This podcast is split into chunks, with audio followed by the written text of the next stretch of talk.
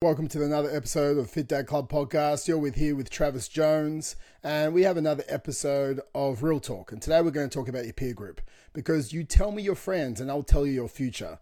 Now, I always wondered why some people would pull the trigger and control their habits and change their life, and why some people simply couldn't follow through with their goals longer than two weeks before giving up. And I believe the answer comes down to your peer group. You are the average of the five people you spend the most time with. I'm sure you've heard that before. Now, your goals align with the people you surround yourself with. And over the last decade, you've surrounded yourself with people of similar habits and interests. That's what we do as people. We have friends with similar interests as us. And that could have meant for you more drinking, more eating, and more spare time watching something whilst eating and drinking. It just is what it is. But my question is are your top five friends aligned with your goals to change your life? Are they high performance people? Are they pushing forward in the direction that you are trying to change? Are they creating an environment for success or are they creating an environment that's actually holding you back? Do they train or do they make excuses? Do they eat well or do they blame something for why they can't eat well? Are they healthy and fit or do they have justifications on why they can't because some form of lack of resources? They don't have time or they don't have money and they just can't do it. You know, if these are your friends, and you're trying to change, then you need to understand that your environment either supports your change or stops your change. I'm sure you've heard the analogy of crabs in a bucket before.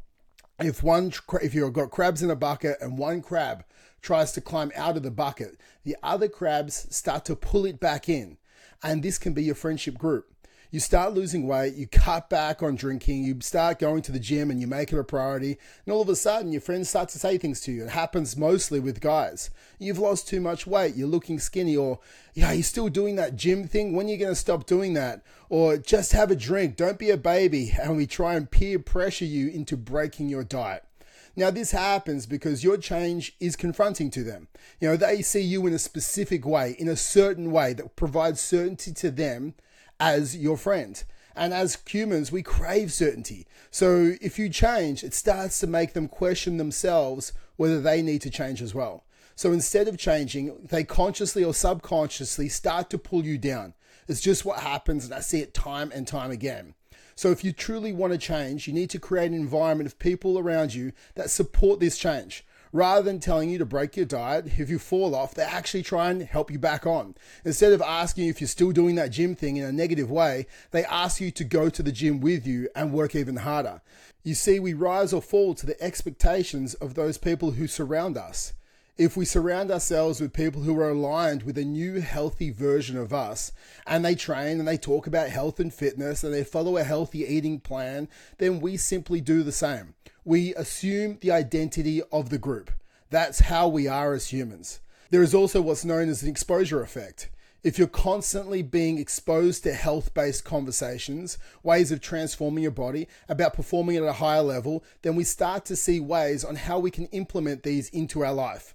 You might be thinking, this is all a bit far fetched. I don't believe it. But a study came out in the New, Eng- New England Journal of Medicine found that friendships are crucial to your health. If a friend is obese, then the likelihood of you becoming obese increases by 57%. That stat is alarming. So I say the statement that I said at the start of the podcast again. You tell me your friends, and I'll tell you your future. You might not like me telling you this, but I want you to change your peer group for a period of time. I need you to limit your exposure to your current friends if they aren't aligned with the higher version of you, the healthier version of you, the peak performance version of you. If they aren't aligned with these, I need to you to limit your exposure to them whilst you're creating these new habits, whilst you solidify them into your life and you can't get pushed off track. I need you to find a new peer group I need you to find a peer group of friends who are aligned with it. Now, sometimes we have to pay to be a part of this peer group. Sometimes we can join a group fitness gym, but we can join an online program where you can be supported by these friends or just reach out to friends that you might kind of know and become really good friends with them. I don't care what you do, but doing nothing doesn't solve the problem.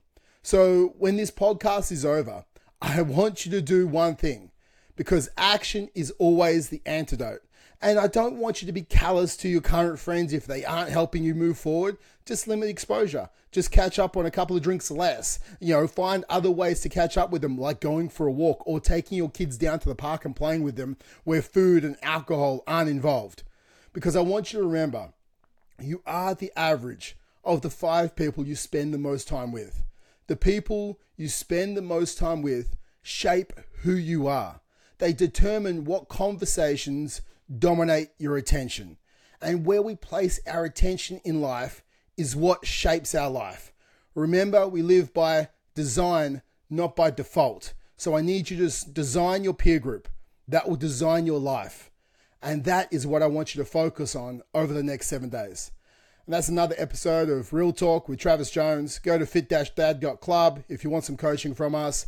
But until next week, I'll talk to you soon.